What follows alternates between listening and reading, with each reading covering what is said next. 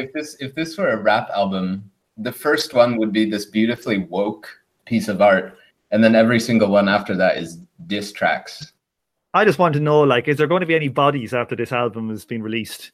You know, are we going to find Lightning floating, floating in the water, river, with like stab wounds to the neck? You know, Oh, is. Mosey going to turn up oh nailed to a tree outside, you know, his university? Jeez. I mean, been thinking drive-bys, man, but that's gruesome.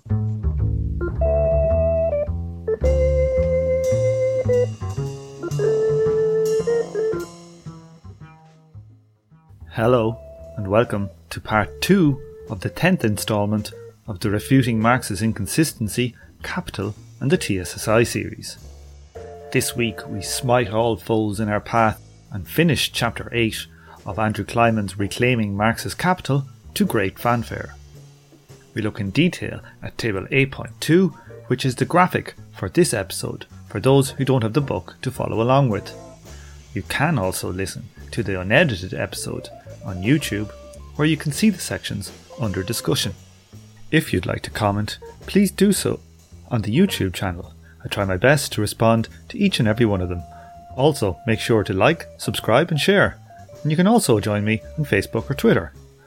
If you'd like to participate in or vote on the book choice for the upcoming reading group series, you can do so by signing up as a patron for as little as $1 an episode. Okay, to the tables. This I think is my favorite part, the Bortkiewicz uh, Bortkiewicz. proof. Yeah, this is this is brilliant. Okay, so instead of going through some of the text first, we're going to look at the table and try and get our our grasp on the table. I think, and then we can talk through the table about once we understand the table, maybe we can discuss what Bortkiewicz reckoned was going on. How do people feel about that? Yep. Let's do it. Okay, so let me see. I really, really like this table. This table hurt my head a lot. Oh, before we start this table, this table is supposed to be for simple reproduction, meaning that there is no there's no accumulation. Yep. The scale of production stays the same. Exactly. Mark's going to set this up into three separate departments. We got one is our means of production department, two is our Means of Yeah. subsistence. Means of Subsistence. subsistence. and three is going to be our luxury. So we got three things. We got the machines, the food, and the Gucci watch department. Yeah. yeah. Okay. from uh, volume two, I think. yeah, Marx was into his Gucci's. We so this is going to be pretty simple stuff this first year. This is just going to be like the tables we did previously. Our constant capital, our variable capital, our surplus. We're going to have the value of the product. Then we're going to use our price of production. We're going to get the average profit that people should get, and we're going to get the total price of the outputs. Okay, so we see after the first year, we've got the value of outputs in of department one. So our machinery outputs are 400, but the price is going to be 440. Okay, they've got a lot it's of a capital intensive industry. capital intensive, just like we see in the previous one. So here we see in our this is our our, our food industry, our, our potato farmer industry, 240 output, a value of output, but because they're using a lot of labor, it's only going to be priced as 220. Okay, it's not capital intensive. And similarly for the Gucci watches, amazingly, it's it's uh, it's labor intensive and not capital intensive. With then they're valued at Mm. 140. Okay, now the problem that Bortkiewicz had was that he looked at this output for Department One of 440, and he said the price of these these these output of capital goods here, this doesn't match the 400 that we pumped in at the start of the year. Okay, all the capital goods at the start of the year were 440, but look, look what's going on over here. The fucking price We now we got 440 of these guys. And similarly, he says, you know, we started with 240 hours of labor. And he goes, look, Jesus, what's after happening here? Now we got 220. And they don't match. And then he says, oh, we started with 160 of- of Gucci watches, but at the end we've only got 140. So in simple reproduction, this doesn't work. It's a breakdown. The economy will go to dust. I think it's important to say that he thought that because the price increases in um Department One, because there's 440 instead of 400, simple reproduction cannot occur because there isn't sufficient demand for the products. And there's too much demand for Department 2 and 3 because their prices fall. So he's saying Okay. that they can't be put into use for the next period. There isn't enough of them. This is another one of those things where they mix up price and the physical amounts. Correct. So let's have a look at what Mar- what Marx would have said that would have happened here. He would say that okay, so you got this dude here. Department one has four hundred and forty. Okay, but what he's saying at the start of the year, the ratio of prices to values was one to one. Okay, so what he's saying now is that these four hundred and forty represent four hundred units. Okay, so each one is going to be worth one point one. So if he's going to buy 280 units of capital, it's going to cost him 1.1 times 280, which is 308. Okay. Similarly, Department 2 needs 88 and Department 4 needs 44. Now they also have to buy their their workers, okay? But the means of subsistence for the workers has gone down by a twelfth. Okay. So instead of it costing 72, it's going to cost 66 which is one twelfth less. And the 96 is going to cost 88, and the 72 is going to cost 66. So now look, we've got our 440 here as matching the 440 of the price. So the, the total price of the means of production matches the 440 paid to the Department One. And the 220 of the variable capital matches the price, of the means of subsistence. Mm-hmm. And now, if we look at Department One, we've got 308 and 66. So that's its capital and the, the wages. Add them up, you get 374. And you take 374 from 440, and you're left with 66. Okay. And if you do the same with the second department, you get left 44 and 30. But wait a second, these are this is like the as Marx calls it, the revenue. So the basically the stuff that they've got left over after they've produced stuff. And if you add up all those, they total up precisely to the means of of the luxury goods, so the Gucci's. So what we have is values getting out of whack from the one-to-one relationship. But what we are able to do is reproduce ourselves at the same physical level, but there is changes in prices going on. And if we work through what that means for this year, which is kind of counterintuitive, it means that we increase our rate of profit in value terms, even though our, on physical terms, we have the same outputs. And the reasoning for that is to do with the setup here, which is the means of subsistence get devalued so the amount of money you have to pay for them, the price you have to pay for them is smaller. So you, get more of a surplus. Ah, I didn't even And notice that. Yeah. So the, the rate of profit is going up, even though the physical, it's in simple reproduction. And that's due to the the values. There's just whatever values Andrew decided to pick for this example. If you had chosen the means of subsistence industry to be capital intensive and not labor intensive, you would see the rate of profit drop. I think it's important that um Andrew says that it's not necessary for the prices and the values to be equal at the start and the end of production, but it is necessary for prices of the outputs to equal the prices of the inputs because you know when you buy an output, an output is sold, uh, input is bought because it you know they happen at the same time, it's simultaneous Yeah. because two sides of a transaction. So the, the outputs of end of period one is the inputs at the start of period two. But what we're not doing is equating our outputs and our inputs simultaneously. Yeah. I just thought this table was amazing. You know, I just thought this is it. We're seeing three departments. We're seeing ha- what happens year after year. We're showing how simple reproduction can happen. If we had an economy with no prices and it was like barter and we had simple reproduction, it can ha- happen. Here's showing how prices and simple reproduction happens. This shows transformation of prices from one period to the next. It shows how it all works. and it totally thrashes the basic claim that reproduction can't happen, that the prices and values can't transform. Here it is, a simple example. You know, mm-hmm. you make take it 10 or 15 minutes to get your head around it, but it's right there. There's absolutely no refuting this table. I think this is a slam dunk, an absolute slam dunk table. Oh yeah. Yeah. I would agree. As you said, Priya, with the output and the input prices, again, Marx Marx states again and again, the capital outlay is given, and that's that's sort of the key.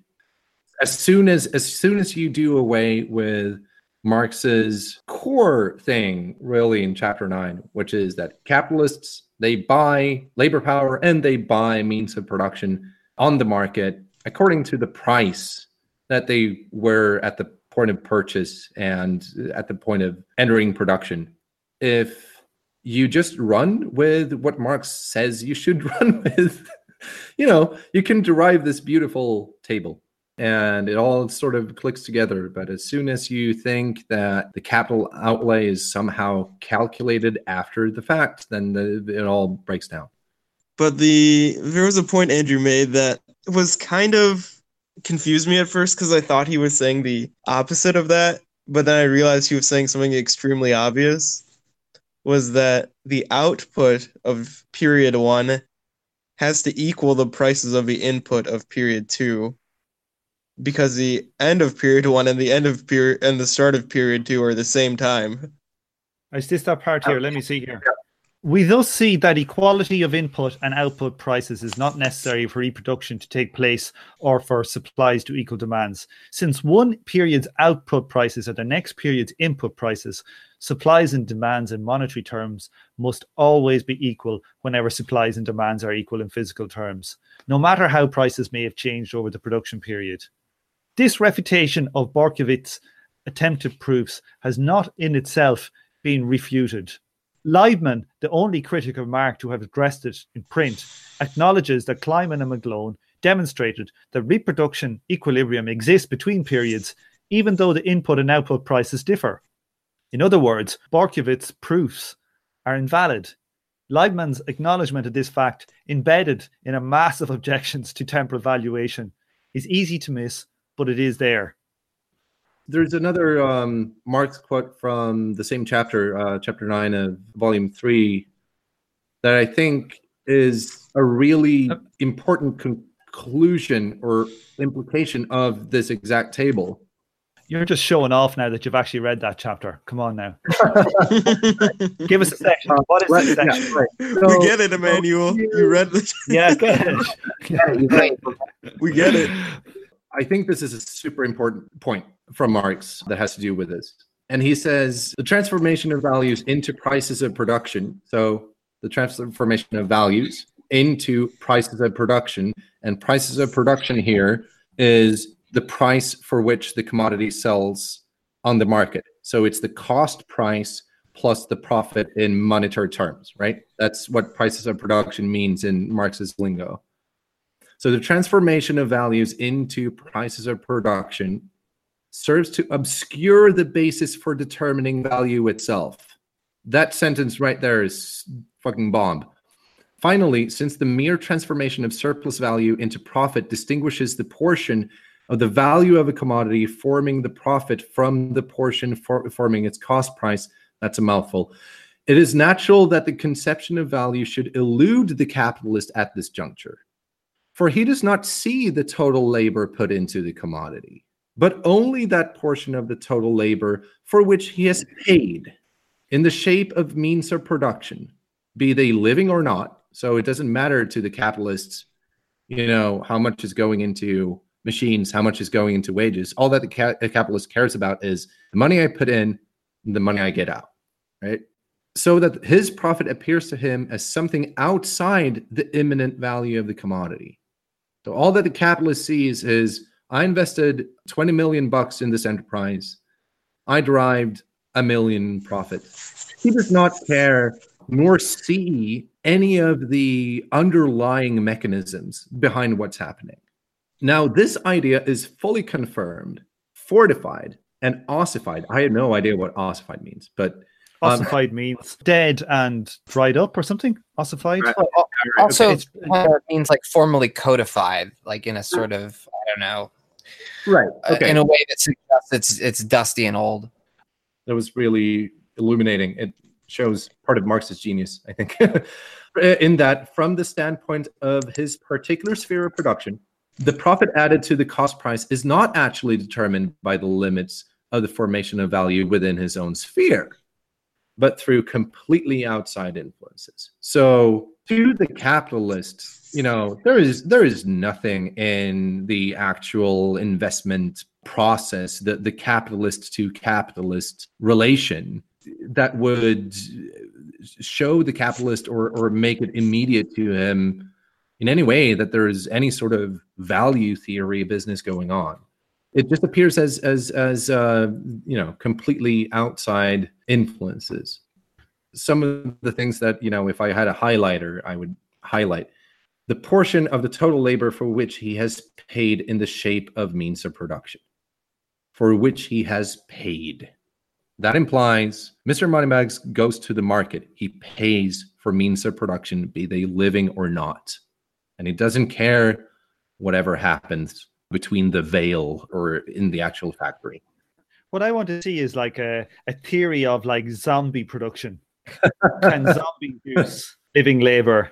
It's an intricate one. Perhaps Andrew should write, write a, title. Maybe Reclaiming the Walking Dead is the next book we do. yeah, yeah. There you go. Well, Emmanuel is in the driving seat today for winning the the best panelist of the show so far. So Puya and and Uh-huh. Lexi, you're going to have to up your game here.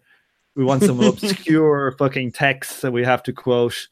We could go back and talk about uh, Böhm-Bawerk's tautological critique. Oh and, uh, God, shut up! If if we have more time later, if if people are interested, we could go more into what Marx means by revenue and why it's important for Marx's main beef with Ricardo, because this is th- th- part of this table is actually a refutation of an argument made by Ricardo, and if people care about that, we could go through that. But uh, I'm not gonna. Nah, nah. Let, let's keep going for now. I'm not going to say we're not going to do it. If we get time, we'll do it. I- just like this footnote here about Laibman's objections. Uh, Let me just quote this one.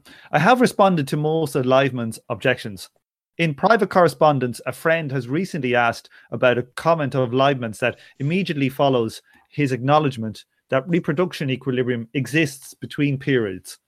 Although there is an infinite regress problem in illustrating this, I did not respond to this originally because its meaning is unclear. Laibman may have been repeating an old saw of simultaneism. Temporal evaluation involves an infinite regress, since the input prices of one period depend upon the output prices of the previous period, which in turn depend upon the input prices of that period, and so on. Anyone who agrees with this objection must, to be consistent, object to the notion that the physical inputs of one period must depend on the physical outputs of the previous period, which in turn must depend upon the physical inputs of that period, and so on and so on. You know, this idea that an infinite regress is a problem is baffling. We live in time. You know, we don't live in a static world. We live in time. Yeah, like Parmenidean arguments against time. It's like, oh yeah, you think time passes? You know, like Yeah. wait till I wait till I show you. It's crazy to think. I think that Zeno's paradox was only disproved mathematically about 15, 20 years ago, which is kind of insane. Well, Some guy it- came up with a with a theory of infinitesimals. Well, yeah, it's um basically calculus was this beginning of solution to Zeno's paradox, and that yeah, it took thousands of years. Yeah, so like let, us go back. So what do we the, the last section of this is quite short. It's the modern simultaneous critiques of Marx's solution. Does anybody want to go through some parts of this? Th- Yeah, I think there's the last little paragraph I think is quite good to finish out this chapter. And then we might even actually talk about that Ricardian thing. Uh, see how we get on. Okay, so okay, so what am I reading here? This is the last the last paragraph I'm reading here of chapter uh, 8.6 talking about uh, simultaneous critiques of Marx's solution. The interpretive practice of those who have called the alleged inconsistency in Marx's solution immediately obvious is quite shoddy. Their interpretations make his solution seem not just wrong, but silly, contrary to facts that are self evident to all.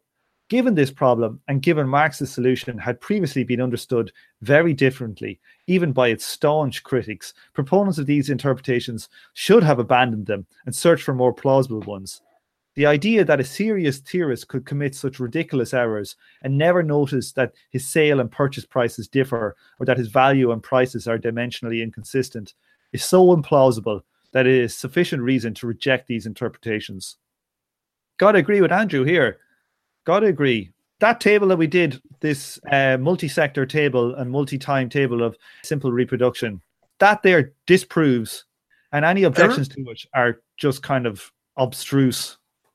I, like I really wish Marx had put this table in his uh in volume three because I was so confused.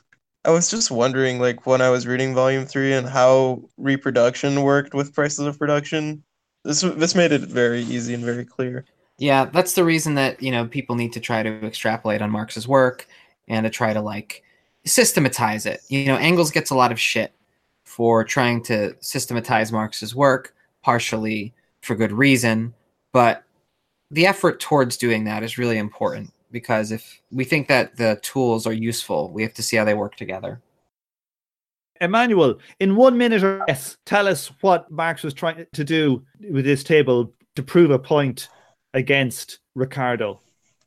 Ricardo said luxury goods don't matter because it's all supply and demand, bro. If you're a maker of limousines, that doesn't really matter at all. It's the same thing as making an, any other commodity. Marx is calling bullshit. The way he does that is through a concept that he calls revenue, which is very different from what we today would call revenue. But basically, revenue is to put it very simply, you make t-shirts by buying the raw material cotton. The, the clever capitalist, you buy cotton at 10 bucks per whatever.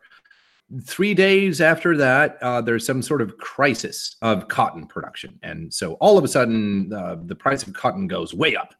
So everyone else who's making t-shirts, they have to buy in, uh, at this new price. That means that when you finally sell your t-shirts, you can sell them at the same price that everyone else did. But because you bought it for cheap, that means you can pocket the difference. So everyone else has to reinvest all of the bucks that they got from selling their t-shirts, but you only have to reinvest what is socially necessary. So you only have to reinvest as much as everyone else does. And that means you get to pocket that difference from buying cheap.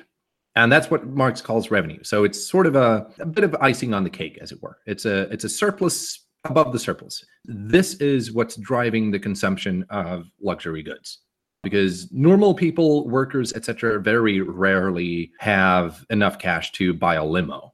But since you have revenue and all of the other t-shirt makers don't, that means that you can now consume luxury goods. And this is Marx's beef with Ricardo is that yes, the luxury goods sector is a special case because if every capitalist reinvested everything and no capitalist could gain revenue etc there, there simply could not be a case in which in the long run capitalists could buy limos or expensive cigars or expensive wines uh, or whatnot because the other capitalists are simply going to outcompete you by instead of consuming those luxury products that are going to reinvest it that's what marx kind of shows is that the luxury goods sector really is a, a special case and it requires specific material conditions that shouldn't be possible given Ricardo's actual assumptions. And so that's that's pretty much the, the, the gist of it. Thanks, Emmanuel. Yeah, pretty concise. Thank you. I guess um, last thing I'll say is that without getting too much into Böhm-Bawerk and the tautological thing, again, the only objection that I can see to this, because to me, like, it's a question of whether that that equalization of average profit rate thing, you know, when you're just looking at through volume three, I think you know if you don't have those aggregate equalities in mind, I think it's a little bit of a jump. But once you plug, once you're plugging in those aggregate inequalities, if you believe that they hold, as Marx does, then that move makes perfect sense. You're just reapportioning what's there. And so having an average rate, should be able to get the same number on both sides of equal sign. Cool. Basically, what's interesting about the new objection from von Bawerk around the tautology is that question about commodity money. And to the extent that Marx dealt with it, I don't know if his models have dealt with it. And that's like the only real objection that I, I still see as not really answered by this. And pretty much everything else is, is summarily dealt with here. Again, sometimes we complain about sometimes the book is repetitive, this or that. Like some of this could be edited into something that is a, a pretty fine blade that would cut through the majority of arguments regarding the transformation problem being the you know the close of Marx's system. This chapter comes out very strong. Yeah, I would definitely agree. This is probably one of the strongest chapters in the books. I think in general the book could do with some better editing, as in structurally it's kind of repetitive in places. And the thing is though, if you read the chapters in and of themselves, they're not repetitive. But when you construct a book and put eight 10, 12 chapters together, we keep rehashing the same arguments again. Maybe you have to do something like that when you're doing such a technical book. Maybe you just really do so that somebody can follow it because you do forget all these concepts. Anybody have any other finishing comments before we quit for this evening for chapter nine? Emmanuel, have we have we convinced you that it's not as shitty as chapter as you were given out about before we started? Well, to me, the the meat of this book everything is there in chapter two, and the rest of the book is just Kliman rubbing it in your face.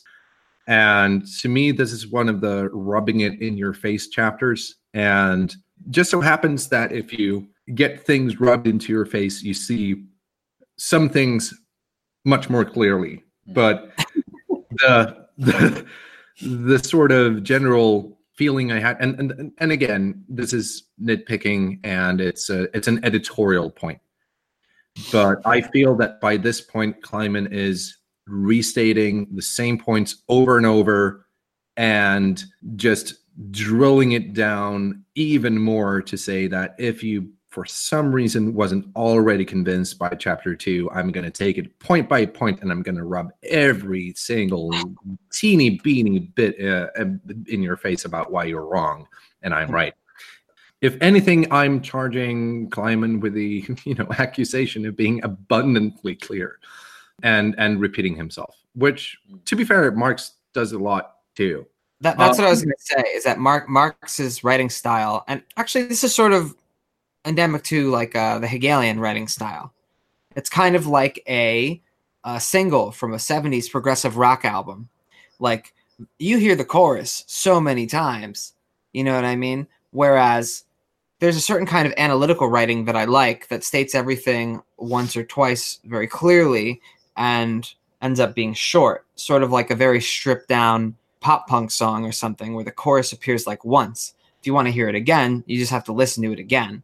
Whereas, like, you the know, thing is though, thing is, Lexi, this isn't a song; it's an album. You know what I mean? Uh, oh yeah, no, no, I, I, get it. It's like there's um, a whole um, load of different songs, and all of them are prog rock.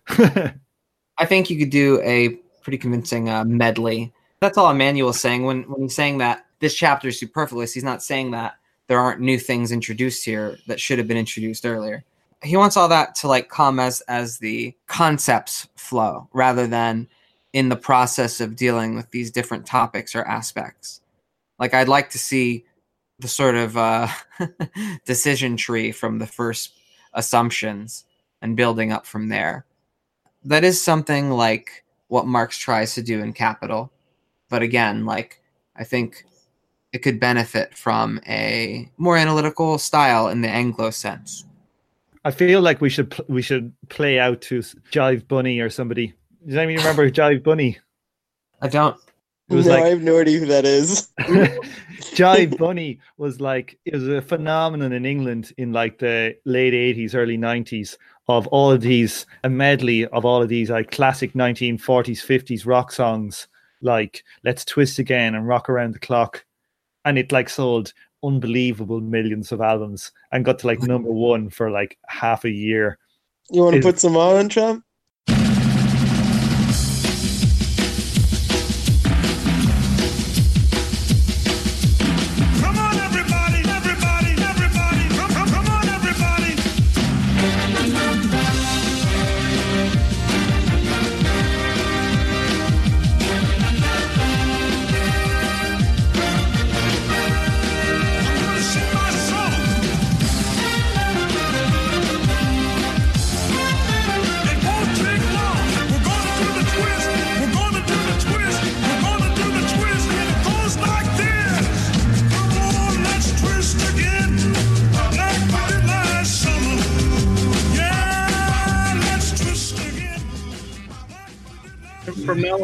When when anyone charges Marx of inconsistency, I'm just gonna play this track and do a little dance.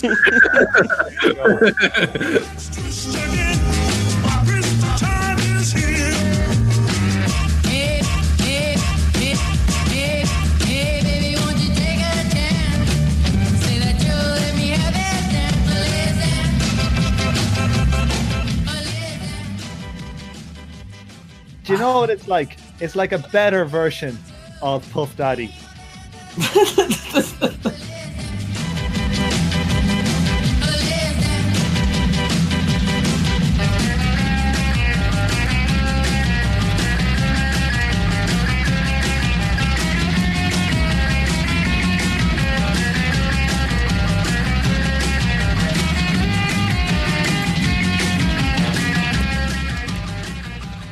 Let's just say goodbye and we'll go off air and we can chat there and slag slag everybody we want to and it won't be recorded in public. All right. Bye bye. What